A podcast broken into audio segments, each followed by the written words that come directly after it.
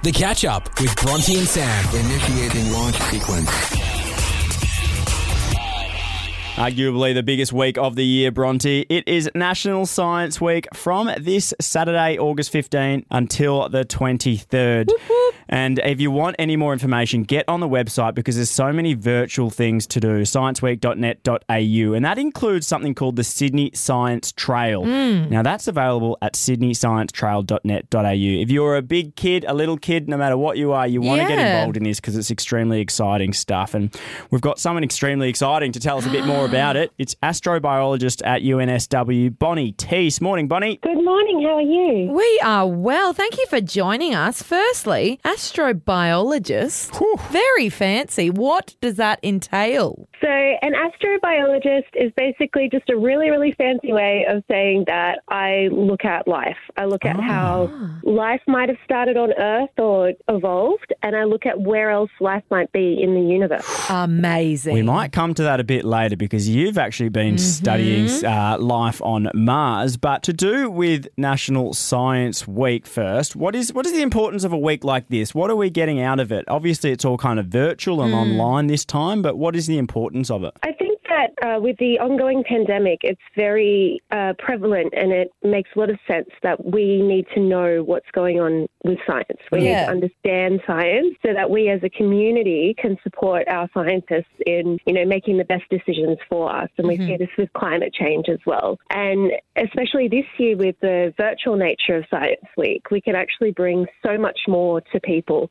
I've been involved with a project called Praxical, where we're making virtual hand, hands-on workshops for people, where they can actually get their hands on real data and do what real scientists do to investigate the kinds of questions that keep us up every night. Yeah, and especially, like you said, this year we are turning to science a lot more, especially with the bushfires and seeing the effect of climate change. And now with COVID 19, we are turning to science to kind of give us those answers. And this is something that everyone can enjoy, right? Yeah, exactly. A lot of the Science Week um, events are designed for people that aren't scientists mm-hmm. because we want to get everybody involved and excited about science. Awesome. Every single day, people use uh, scientific inven- inventions, and science is all around us. So, getting people engaged and excited is really, I think, the way to bring science to the next generation. And what excites us is that this is all free. yes. It's all Yes. virtual. It's all family focused, which is amazing stuff. And the Sydney Science Trail, that's all a part of this National Science Week. But that's a, that's going for a whole month. You can access Sydney Science Wow. Trail.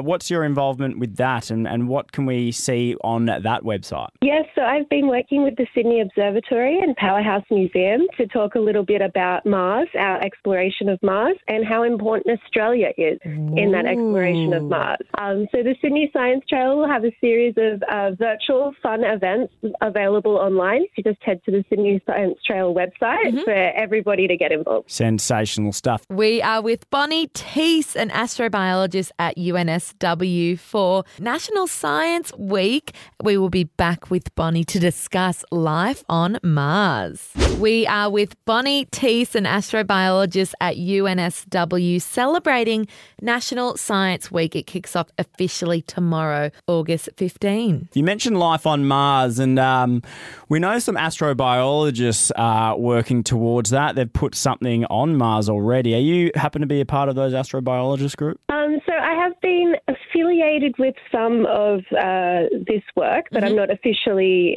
uh, employed by NASA or anything like that. So I'm at UNSW at the Australian Centre for Astrobiology, and I had the privilege of um, attending a landing site workshop, which is basically where all the scientists who work on these areas of Mars go to a conference hall and they talk about where the rover should go. And we all talk about pros and cons for going to different places on Mars mm-hmm. because we only have one place to go. And then we, at the end of the conference, give NASA a summary of where we think the rover should go. So I was actually there with everybody at NASA when they decided that the rover should go to Jezero Crater, which is where Perseverance is currently heading. I want to get nerdy here for a moment because I find this stuff fascinating. Why nerdy. Mm, yeah, exactly. What's the size comparison between Mars and Earth? How long does it take that rover to get where he or she's going? Yeah, so one of the reasons that so many missions just launched to Mars in the past few weeks is that Mars and Earth are only this close together once every two years. If they miss this launch window, they have to wait another two years Okay. to um, leave for Mars. Otherwise, it becomes too expensive and it takes far too long because of all the fuel. So at the moment, this is the best time for rovers to leave, and it will still take seven months before that rover reaches Mars to land. That's Oh. incredible. Um, obviously, astrobiologists, as you mentioned, it's about studying life. Are we any closer to getting finding life Yeah. outside Earth? Well, every time we go back to Mars, we go armed with the knowledge that we've gotten before. And that's what science is. It's about building up that knowledge and mm. refining and refining until you get closer to the truth. And so every time we go, we know more about the red planet than we ever knew before. Mm-hmm. And we increase our chances of finding life because we really narrow down those spots which are most likely to contain life. One more question, Bonnie. Are aliens real? I think that we would be. I think it would be very strange if the universe was so big and there are so many planets that are in habitable zones Yes. Mm-hmm. for us to be the only life form. There you Amen. go. Amen. Yeah. You heard it here oh. first. You were- I love that. I- Yeah. I, can't wait. Hopefully, in our lifetime, we discover something. Hey, Bonnie, how good are you with your planets and the order from the sun? Because Bronte's pretty chuffed about. That's her party trick. She knows the order. Do you know the order? go- Let's see what Bronte can Okay, do. okay, okay, Bonnie. I, you've really put me under the. I have. I'm being I didn't, didn't want to give you any warning. Mercury, Venus, Earth, Mars. This is where it gets a bit complicated. Jupiter, Saturn, Uranus, Don't look at me when you say that. um, Neptune, and old mate Pluto, who's no longer part of our system. How, how do we go, Bonnie? I think that sounded good to me, but I don't go past Mars normally. Oh, I love that. I don't go past Mars.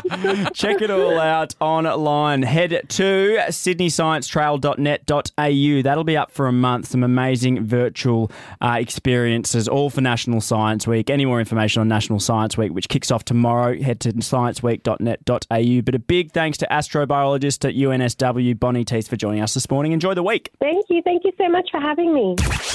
The catch up with Bronte and Sam, preparing for landing. Want more? Head to Hit Riverina on Facebook or Instagram. Three, two, one. Bronte and Sam on the Riverina's Hit 93.1.